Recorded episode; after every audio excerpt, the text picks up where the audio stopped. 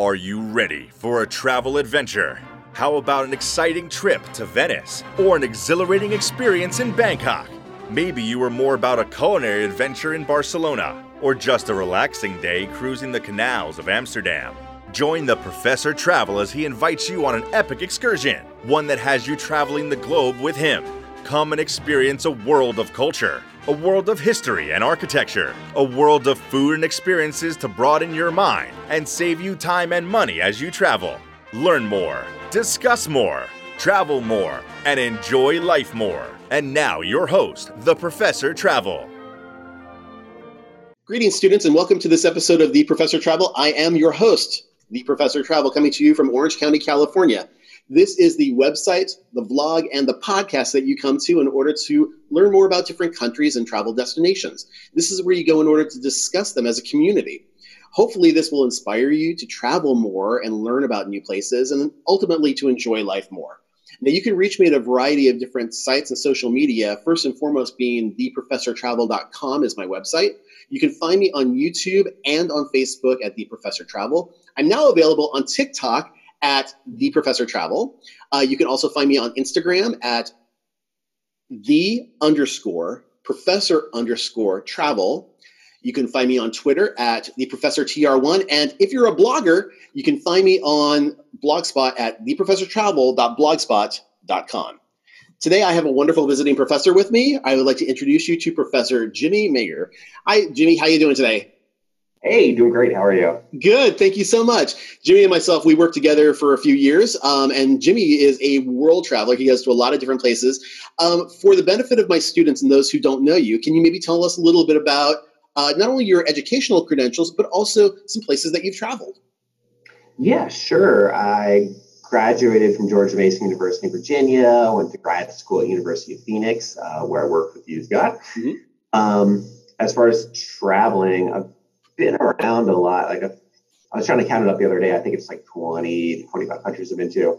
Uh, but I enjoy going to places that are different, where I feel just at a place where I'm comfortable. I've been to Dubai, I've been to Thailand, I've been to South America, I've been all over Europe, um, a couple islands, you know, I've been around. How, many continents do you think you've been to? So I have not been to Africa. I really want to go to Africa, and I have not been to Antarctica. Mm-hmm. So the, two big ones need to get to. I'm crossing my fingers for you on this. Thank you. Appreciate that. That'll be that'll be a really great excursion. I'll love to hear more about that. If, if you do decide to come back and have a conversation with us about it, I think that would be a great thing to learn a little bit more about. So yeah, Antarctica is going to be a pricey one if that happens, but you know, oh, yeah, absolutely. Oh. So, um, for purposes of this vlog and podcast, however, we're going to talk about New Zealand. Is that correct? That is correct. Awesome. So, walk us through this. Tell us about how long you had to plan for this excursion and vacation, and and how long this was going to be for. So I think I, I try to take as much time as possible because it takes a long time to get to New Zealand. Um, it's one of those places where if you're going to go there, you want to make sure you do as much as possible while you're there because you never know if you're going to get back there just because it's pricey and it's like I said, it's a long way away. Yeah. Um, so it was a two week trip and planned for it pretty far in advance, maybe like three to four months. I'm not the best planner in the world.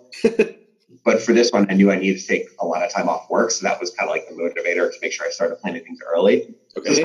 logistically, getting flights, starting to make accommodations, about 90 days, I would say.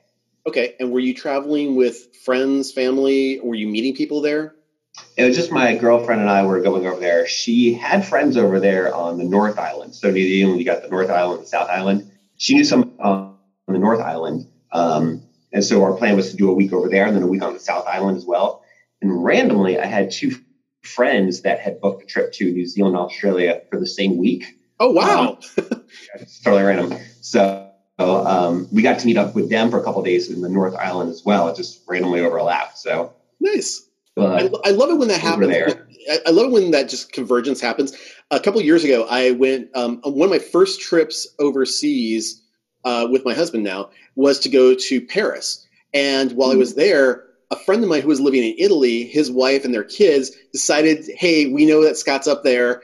We're going to surprise him. And sure enough, randomly, I'm, I'm in the middle of like downtown or like downtown Disney over in Euro Disney. And my eyes get covered up, and it's my best friend out of nowhere from Italy. I'm like, dude, what are you doing here? like, we just decided to go to Disneyland, found out you were here, and like GPS you and found you right on the spot. And I was like, oh my gosh, that's amazing. So yeah. those surprises and those those uh, convergences when you have friends that do that, totally priceless. Absolutely wonderful. Yeah, we were just talking. Uh, we were talking about upcoming vacations. I was like, "Yeah, I'm going to uh, New Zealand on April 15th." She's like, "I'm going to New Zealand on April 15th." oh, like let's make it happen. Um, now, when yeah, you're there, I do want to ask: uh, Was there a visa requirement or any type of special travel medications and kind of things you needed to do to prepare for any diet or anything like that? No, it was actually kind of just the opposite for New Zealand. So, as a as an island, they're really particular about not getting um, anything into the country that could impact like I don't know any of the, the wildlife like the birds. There's so much stuff that's specific to that island. So they do a really good job at keeping um, that stuff out of there. Mm-hmm. So anything if you're going over there um, and you plan to do like any hiking or camping, um, they scan all your stuff when you arrive to make sure there's like zero dirt, no bacteria. They have all these I don't know the word for it some kind of weird radar system that you all your stuff through. Um, and it takes a couple hours sometimes, but they make sure there's nothing coming into their country that could impact um, any like the ecosystem there. Hmm. So not really me having any medications, just them making sure that I'm not bringing anything over there um, that could get anybody sick or you know I step on a plant wrong or ruin half the country. Protecting New Zealand, I guess. But yeah, with the passport travel, no visas are needed. Um, if you're from America or Canada or UK and you just have a valid passport, you're all set to go. Perfect. So let's talk about the travel there. Uh, now, in the pre-packing process, are you kind of one of those heavy packers where you bring like seven or eight suitcases? Are you one of those minimalist packers where you're bringing like a purse-sized backpack? I mean, like, what? Where do you fall in that spectrum? I'm very minimalist, and I often forget uh, a lot of crucial things that I need and end up buying things at the place where I go. Done that quite a few times. Um, so I try to pack as light as possible. I like trying to get everything in the uh, in my carry-on if possible. But this trip was impossible because I had a tent and like we're we're doing some backpacking on the South Island. Um, so I had a tent and we brought over a couple um, things of like camping food um, they're like pre-packaged. There's a lot of stuff you can't bring on the airplane with you that we needed. So there was a lot of stuff that we planned that we would actually buy over there in New Zealand. Um, as far as like a lot of camping things, um, like camping stove or like gas for the camping stove, and a lot of food that we brought with us on the backpacking trip we bought there. Mm-hmm. So packing to go there wasn't too bad. Um, we knew we'd be a little dirty and stinky from the backpacking, so just kind of like the bare necessities is what I needed is usually what I try to pack. So you do a lot of rural travel, it seems like, because I mean, in the time that I've known you, I want to say that you've been into hiking and camping and backpacking and stuff like that for a long time. Um, are those when you're typically traveling? Are those the destinations that you tend to gravitate towards with your girlfriend? Yeah, because I feel like if you go to a lot of big cities, and I, I guess this isn't really true, but I feel like a lot of big cities where you go in different countries are kind of the same. You know, you have your same, you have nice restaurants, you have attractions you can see. Um, but when you get out into like the countryside, that's where a lot of a lot of the differences as far as like the mountains or the lakes, the desert or whatever that surrounding um, environment like. So that's what attracts me more to where I would vacation is what the rest of the world looks like outside of the big cities I can get to. Okay, that's fair enough. And what was the weather like over there? Well, it was pretty good. Um, it's generally, I think, just it ranges like 50 to 70. Never gets too hot, never gets too cold there, um, as long as you're not like actually up in the mountain. So we went in April, which is their fall, I believe. Um, so on the North Island, the weather was perfect. It was like sunny the entire time. Um, South Island is when we started our backpack trip, and it rained for the first three days of that, literally like nonstop rain, oh. which is but as far as like temperature wise, is you know it was okay. 60s to 70s, very very comfortable, which makes it easier to pack for also because it's not like like uh, you're going somewhere cold or packing a lot of winter gear and layers and things like that. You can pretty simple. How would you gauge the humidity while you're out there? I mean, I'm used to like like I live in California, so it's a very desert dry community here. But when yeah. I go when I go to like I, I, just got back from the Mediterranean and there were mm-hmm. times when it was like 80 85% humidity in some places, which was just to me like Florida level or Bangkok level unbearable in some cases. Like what was the humidity level down where you're at? I'm not a fan of humidity either. It's it was pretty good actually because um, it's a small little country, but wherever you go, it's it's kind of like different climates, but always comfortable. So even at the beaches, it was cool, not a lot of humidity um, yeah, I never really felt uncomfortable the entire time I was there for the whole two weeks. So okay, okay, perfect. So, which airport did you fly out of in order to get to there? Flew out of Reagan in Washington D.C. Okay, and you did you you did not have a direct flight going all the way from Reagan though, did you? No. So um, I did. We did Reagan to Los Angeles. Okay. Uh, left enough of a buffer time in LAX to get outside LAX, go to In and Out, and then get back to the next flight, which is ever going through LAX, you should always make time uh, about like a three, four hour window where you can get to In and Out and then get back to your next um, and then over to yeah, well, some people are, you know, that, for those for those of my students who are not aware, In and Out is a burger chain here in here in the West Coast. It's very, very cultish like almost in, in a way that people love it. Um, but uh, uh, but to the same aspect, uh, on the East Coast, you also have things like uh, White Castle, which is kind of cultish. In the South, you tend to have Whataburger, which is really kind of cultish yeah. too. So I mean, but all, divisionally, there's a lot of really great food. It just depends on where you're where you're going. And to my students, I might actually be having more conversations about that in the relative future. So stay tuned on that. Um, yeah, we do a whole podcast on In and Out because it is oh, the best burger. well, that yeah, we would have to have a debate because there are a lot of different burgers out there that are like, wow, I just like. we, it would it would take hours for us to have this conversation, but yeah, there's actually um, speaking of burgers, like when we were in Auckland, um, I found that I wasn't seeking this out, but randomly somebody told us that um, forget who the travel guy is with the blonde goatee and the sunglasses. Always does the cooking show. Guy Fieri, Guy Fieri. Oh yeah, yeah. So he was there and he named this place called, ah, I think it was Fat Burger in Auckland is one of like the five best burgers in the world. Hmm. Um, and every time we tried to go there, it was literally just like six hour line. Um, only one night we got to try it and I would call it, you know, probably like a, an A, A minus as a burger. Big things that everyone is like, if you're going to Auckland, you've got to go to this Fat Burger place. It's amazing. And you can tell it was the big tourist trap there because it's consistently a nine hour line. Is that is that associated with the Fatburger chain that we have here in the United States? No, it's, it's different. It's a different one. Or no, not Fatburger. Ferg Burger. Ferg Burger. Ferg Burger. Ferg Burger. Ferg Burger. Okay. Yeah. double check. now, did you did you figure out how long was the entire trip, including your time from Reagan, LAX with a stopover, and then down to New Zealand? It was just about twenty four hours. Yeah the first leg just you know was typical um, East Coast to West Coast. Maybe was that like five hours? Yeah. Had the um, layover in Los Angeles, and then came the big one, which is that like twenty hour trip all the way to New Zealand. Which honestly I didn't mind. Like I know everybody kind of makes a big deal out of airplane rides or uncomfortable, you know, but and I'm six foot six, so like yeah. I was still riding airplanes. I was like, I don't see you can coach like all curled up in a ball very very happily for very long. So yeah, I mean we we did New Zealand Air and it was super comfortable. I had plenty of room. Um, you've got like 600 movies you can watch. I drank like two bottles of wine because it's all free. I was gonna say I I actually took Air New Zealand from uh, LAX to London a couple years ago, and. Mm-hmm the thing I found out, which is really interesting about it, is that they're subsidized in part by the wine industry in yeah. New Zealand. So you don't pay for any wine on that flight. They flow it freely, and, and you will literally go through a lot of wine on that flight.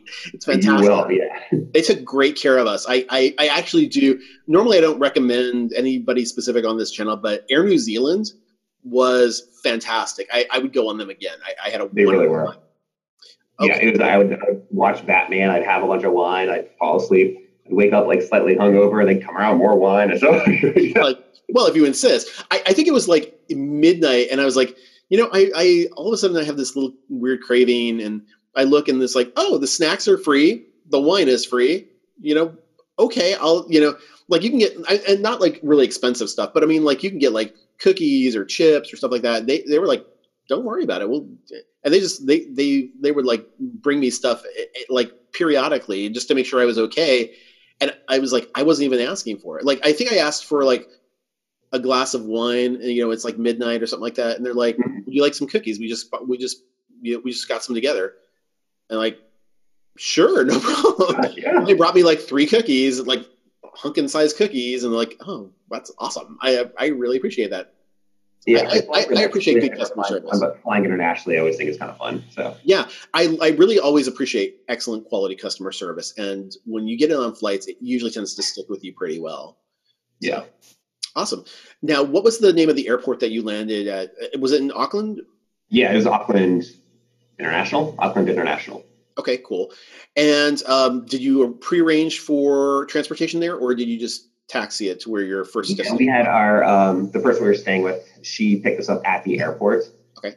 Um, which was like six or seven in the morning at that point new zealand time. Okay. um, pretty groggy coming off the flight because 24 hours you've been sleeping like on and off randomly. So the goal was when we arrived in new zealand to just try to stay awake all day just back on that normal sleep schedule which i know is hard because if you arrive at six in the morning, you fall asleep for, you know, like seven or eight hours, it kind of throws off the rest of your trip. So the plan was keep on pushing, at least stay up to like seven or eight at night. Um, and that way, when you wake up the next morning, you're good to go. Can, yeah, can we talk about that for just one second? Because that's not something I've really discussed on my show before. It's one of those things where when I've traveled back, like I've gone to, I think my first exposure was when I went to Amsterdam a couple of years ago. I think it was like back in 2009, 2010, something like that. And then at that time, I was told by people you want to try and stay up as much as possible to avoid jet lag issues. And I was like, mm-hmm. it just seems really kind of weird. And I, and I tried that. I, I wasn't I wasn't able to successfully do it on that trip, but I found that I was having so many problems during that trip where I would like want to fall asleep at like five o'clock in the afternoon, and then I would want to wake up at one o'clock in the morning, and it was it, it totally threw off my body clock until the day we got until the day we were supposed to get back and then all of a sudden my body starts to acclimate. I'm like, no, not now. This is not the yeah. time I need to acclimate. Yeah. So, uh, but but it sounds like the strategy that you embrace is pretty much for the most part, you know, stay up as stay up as best you possibly can through the time. And yeah, I knew that. Like the first day would be really rough, but as long as you just as long as you know that going in, first day you're going to be really sleepy, but just do everything you can, drink a lot of coffee. They got a lot of good coffee down there. Um, yeah. Keep on pushing it, and then hopefully by the next morning you can get yourself back on that schedule. So. Did you notice whether or not there was a issue thinking in terms of both going there and coming back? Was there any um, jet lag issue that you found was more like were you more did you have more of an issue when you got there or was there more of an issue when you returned home? Well, when I came home, I actually kind of did like a wraparound vacation because I have a friend in San Francisco. Hmm. So, so when I'd come back, to the states, I had a couple days in San Francisco um, with a friend, so it wasn't like it's, it's still pretty big jet lag, but it was kind of the same situation where I arrived back in San Francisco at like seven or eight a.m. and it's kind of the same thing again. Um, get off real groggy, but I knew I had three days with my friend in San Francisco, so I just kind of try to stay awake again all day. Not a problem. Okay, yeah. so now let's talk about the itinerary. What what cities or what locations were you going to be going during this time? So it was Auckland, well, more of like a suburb outside of Auckland um, for the first couple days, and then uh, that would pretty much take up the the first week, just staying with my girlfriend's friend at that point. Okay. And then and the next week it was Queenstown, which is in the South Island. So we take a small flight over there, maybe like a 30 minute flight from the North Island to the South Island. Okay. Um, they're in Queenstown for three days. And then the next four to five days, we're backpacking more like the southern end of the South Island on the Routeburn Trek. Okay, so no, so uh, Auckland and Queenstown, no Christchurch or anything like that, correct? No, I didn't do Christchurch. Okay, perfect. Okay, well, walk us through your itinerary. Talk to us about a few of the things that you did uh, while you were there, maybe some places that you went to, some stuff that you ate. If, if you had any pre-planned excursions, that would be great to know as well. Um, Auckland, Auckland part of the trip was more focused on, honestly, wine because great big thing there. Um, so there's like a, what was called Waiheke Island is right off um, on the east side, and it's just known for having a, just a whole bunch of wineries just on this island. So you take a ferry out there. Uh, it's a beautiful island, and it's kind of like its own little beach community. Um, so they have tours where you just go around all the different wineries, um, and you spend a day doing that, and then you ferry back over to Auckland after that's done. Um, can I ask, can I ask you a quick question? Yeah. Um, normally, when I think, and, and we're going to break into a wine conversation now. Uh, normally, when I think in terms of different regions that you go to, the soil content and the various different wines that they produce there are categorized because, for the most part, certain wines tend to grow better in certain places. So when I think of New Zealand, I'm automatically thinking of Shiraz as an example of one of the more common wines they have there. Mm. But did you see anything else besides that that they were growing there or allowing you to sample? Yeah, see, I'm not like a huge wine person. Shiraz is big down there. Um, I just normally stick like any kind of red wine. I'm not great on knowing the differences. That's fine. Everything I tried out there was very, very good.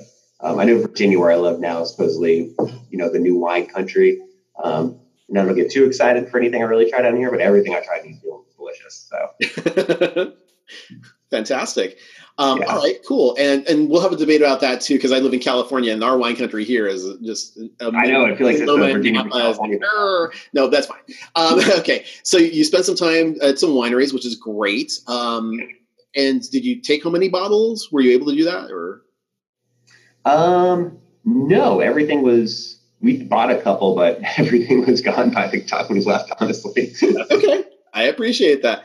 um, So very fun. yeah. though. So that there was that day. The first day was more just like exploring Auckland, so just getting out and just checking out the city, um, which Auckland's a really cool city. Um, it's very clean. There's a lot to do. There's a big college like right in the middle there. Mhm. Uh, we we rented a car, so learning how to drive was a big thing there because they do the opposite side of the road bit. Yeah. Was the first time I've ever done that. Um, that was also pretty exciting. um, and then, yeah, it was a lot of it was that in Auckland, just kind of hanging out with the friends at the house, kind of just know the area. And then in Queenstown, we took the flight to Queenstown. Mhm. Town was amazing. Um, the flight into Queenstown is so great because just the mountain range when you're flying into the the city, it's just the most dramatic, like jagged mountain peaks there and it's it's known as the um, adventure capital of the world because everybody in the city is literally bungee jumping or mountain biking or you know, Wow. kite into the ocean or something crazy. Yeah, it's it's a really cool city, and there's a lot. Uh, there's a ton to do if you're into that kind of stuff. Because in every single corner, you'll have some kind of like expedition outfitters or come rent a moped here or Veta or one of those kind of things. Um, you can see there's the original bridge where they invented bungee jumping there. So that's a huge thing, bungee jumping. Did did you did you participate in that?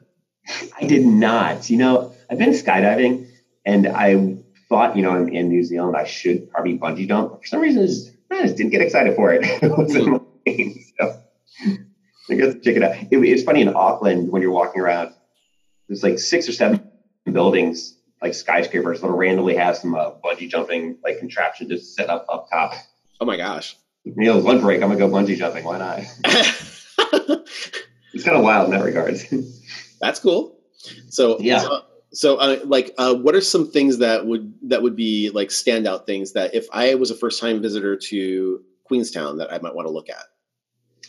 well, where we stayed, it was called the Sherwood Queenstown, and it was super cool because it was not like a hotel. It's I don't want to say it was like a hippie commune, but it was more like a little village. So they had rooms in a big circle, kind of like a horseshoe of these like really um, open air rooms with a big center in the middle with like a garden, and they did yoga every morning, and they had a really good restaurant um, on top of there where they everything they had in the restaurant um, besides meat, they would grow in their garden. Mhm. And it wasn't expensive, honestly. So if you're looking for like a cool place to stay that's not like a typical like motel or Airbnb, um, Sherwood Queenstown I thought was really, really interesting for What was there. what was the cuisine like over there for the most part? It's, it was good. It was everything was like super fresh. It was a lot of lamb. If you like lamb, that's the place to go because everybody always says there's more sheep than people there, and they're right.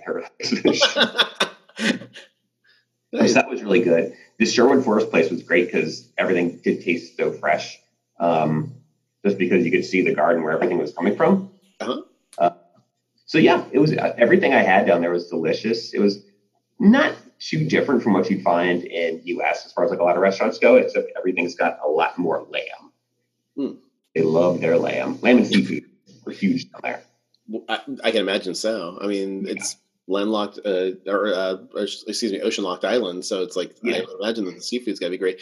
And I've seen a lot of reviews of New Zealand, and they have a lot of sheep and, and, and lamb and stuff like that over in that area. So it just seems like a big thing.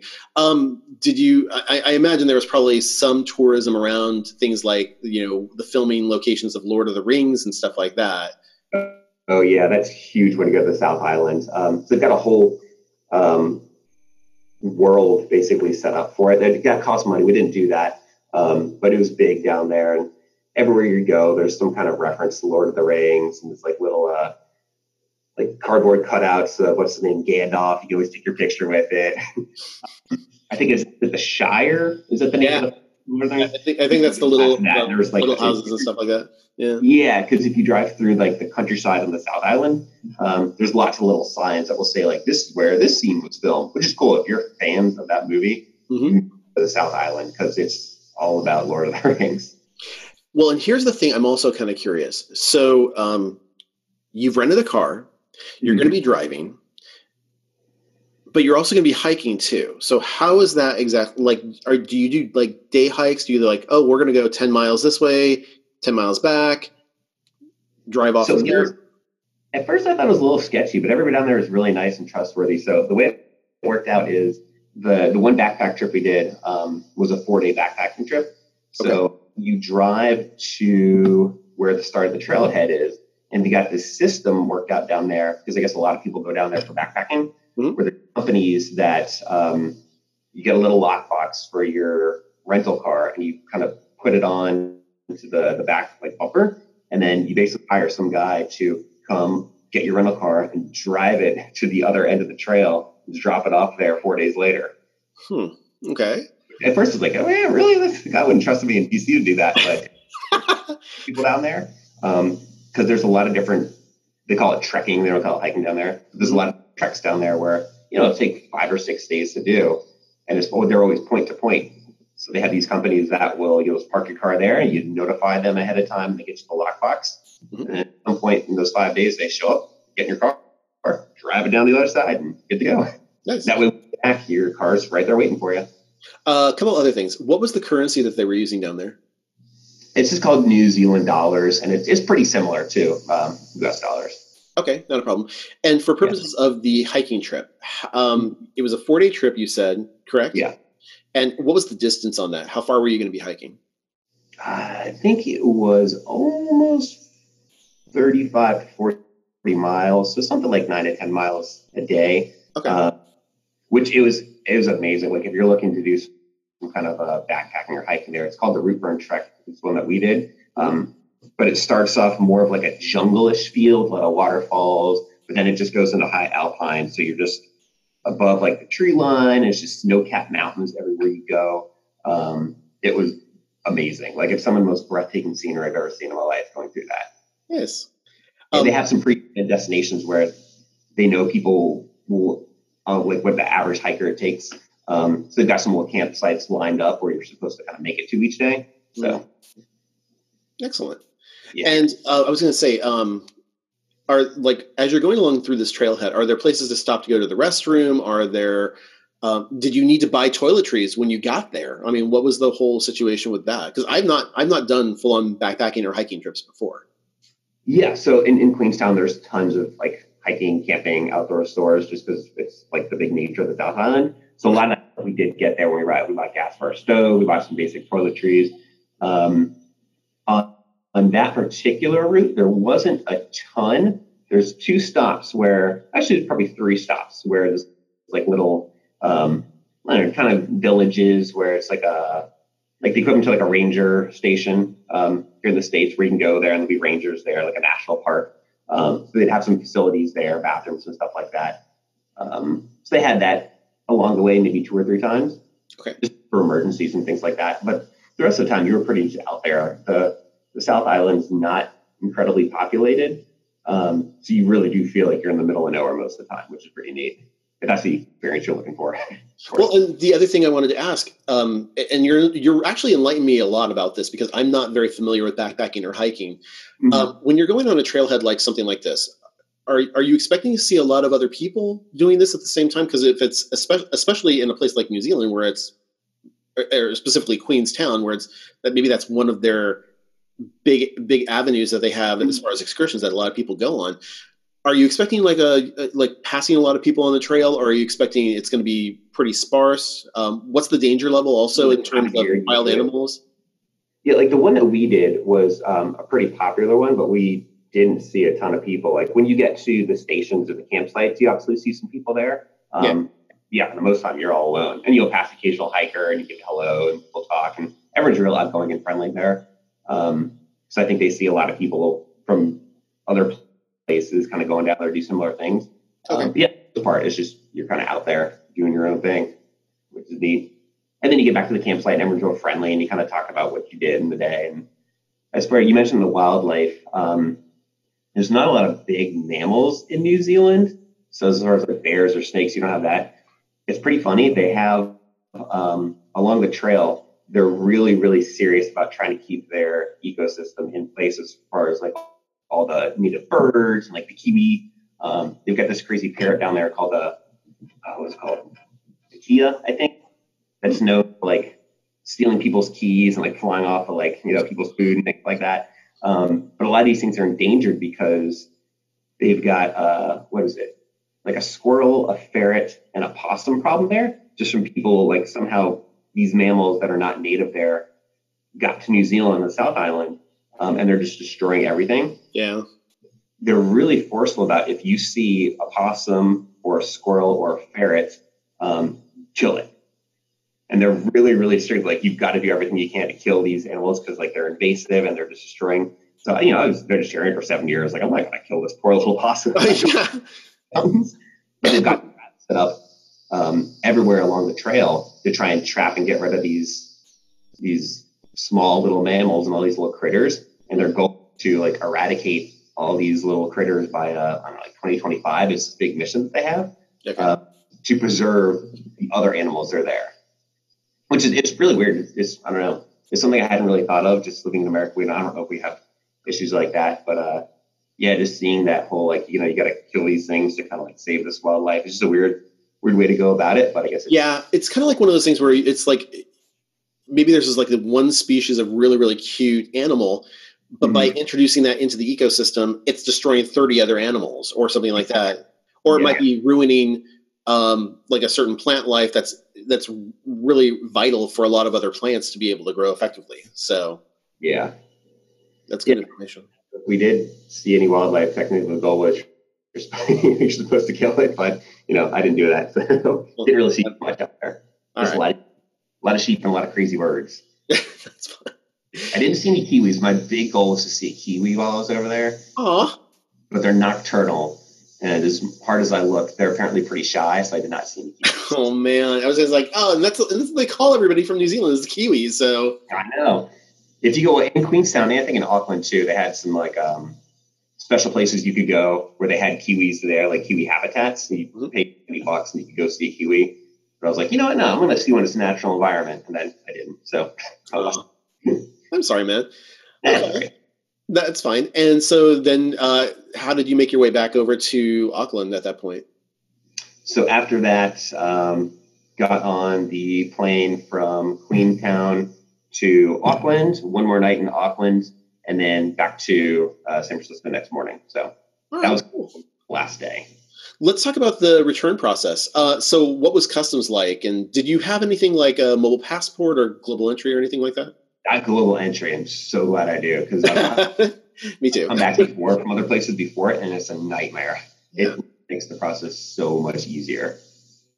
I agree, especially like uh, for me. I I live near LAX, so going through LAX used to take me 45 minutes to an hour to from the very beginning where you're going through passport control, all the way through passport control, then through the final passport stage, and then to get your bags. That whole process takes about an hour. But yeah. with global entry, all of a sudden it takes me it takes me like 15 minutes now at the most. Yeah. So it's like I'm like, where was this? Yeah, exactly. And global entry is pretty easy. For my students who haven't been familiar with it, it, it is about $150 for five years. So it's about $30 every year. Um, mm-hmm. But you pay, you pay, it all at once. And you do have to sit for a, uh, a, a interview with the Department of Homeland Security. Uh, mm-hmm. They just ask you a couple of questions. I think I, my interview took maybe about five minutes. It really wasn't that long. So mine took 45 seconds. yeah. There you go. Well, yeah. Then again, they're, they're, you're you're right near DC, so it's probably a yeah. very efficient operation. So, yeah. So awesome. Well, that's cool. So let's talk about the post vacation information. Okay. So what would be the pros of a first time person going to New Zealand who's never experienced this before? It's just a wild place, um, especially when the, the North Island, and the South Island are so different. So the North Island is very like you want to get away, you want to resort um, a lot of places to pamper you. The beaches there are beautiful. So it's more that like typical vacation getaway. Um, just a lot of fun stuff to do, great city. The South Island is more just like a wild place with just not a lot of people, a bunch of sheep, and just some big mountains. So, I like the countries itself, it's got those two islands where you can take kind of too many vacations in one big vacation if you want to. Um, and it's it's pretty easy to get flights back and forth too, and it's not that expensive. So I think one of the pros is just having such a, a wild difference in the two islands, and they're still in countries so close together. So then, on the flip side of that, what are some things that a first-time traveler should be aware of? Um, it's, I mean, it, it is pricey. It's kind of like the equivalent of maybe taking a vacation in like LA or New York or something like that. So when you look at like hotels, just going out to eat, restaurants, it's a little on the pricier side, especially in the um, North Island. But other than that, I mean, people are wonderful. Everybody's super nice. There's not a lot, but I would say like beware.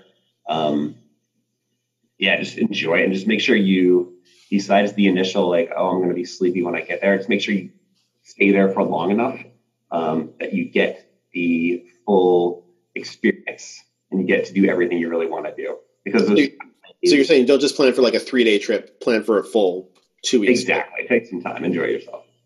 Excellent. So, um, but in terms of risk of crime, risk of, um, uh, uh, uh you know, just invasive, sh- uh, like ag- aggressive uh, peddlers or things like that, nothing like that at all.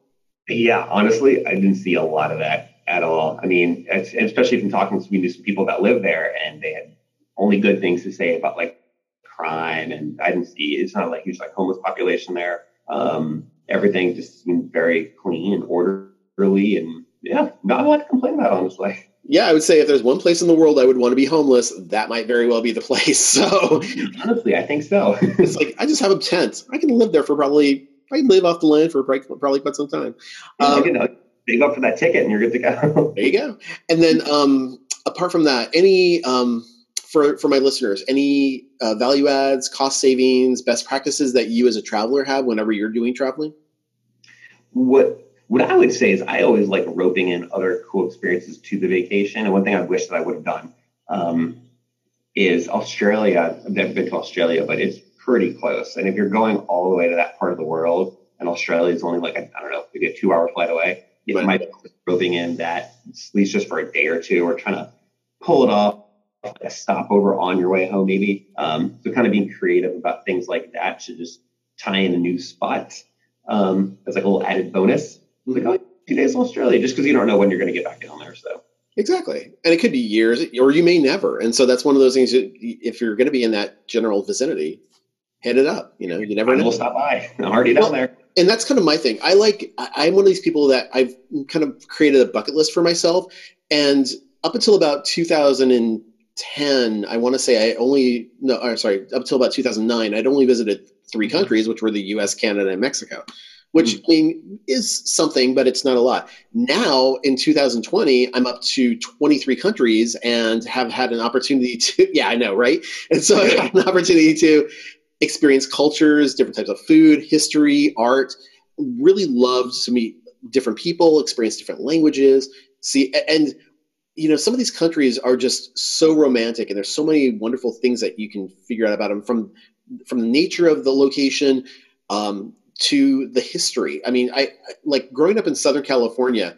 The oldest buildings I had here were probably about 50 to 100 years old at the time. Mm-hmm. And so, you know, when you go back east, where you're located in Virginia, for example, uh, all of a sudden the buildings are like maybe 200 years old or a little bit older than that in some cases. But when you go into places like Europe, all of a sudden you're starting to see like marble staircases that have been warped because so many people have stepped on them throughout 500, 600, 1,000 years. And it's just yeah taking that in and really living in the history and seeing it in firsthand is just spectacular. That's one of the reasons I have been traveling as much as I have. So, yeah, there's so many places that's different stuff. The farther east you go, there's the older stuff gets. And it's hard to wrap your mind around it sometimes, like how old some things are and how long people have been there doing some things. So, I agree. Yeah. Well, Jimmy, I want to thank you so very much for being part of this vlog and podcast. Um, again, I just I really appreciate you sharing your information about New Zealand with myself and the students. So thank you so much for that. Um, for my students out there, um, if you have any follow up questions or comments, uh, please feel free to reach me at scott at theprofessortravel.com. If you would like to be notified when new videos go up, hit the, simply hit the bell icon on YouTube. Um, if you haven't already subscribed, please do so. We'd love to see you. Um, if you like this video and you'd like to see more, please give us a thumbs up. And if you're on a podcast, please feel free to rate us on any of the podcast locations that you go to. It's always really appreciated. But until next time, make every day a travel adventure. Thanks, everybody. Have a great one. Bye bye now. The Professor Travel is a broadcast from Orange County, California. A transcript of each podcast may be requested by contacting the Professor Travel at his website, theprofessortravel.com. For opportunities to work with the Professor Travel, feel free to contact Scott at theprofessortravel.com or contact us through YouTube, Instagram, or Facebook at The Professor Travel or Twitter at The Professor TR1. Make every day a great day to have a travel adventure.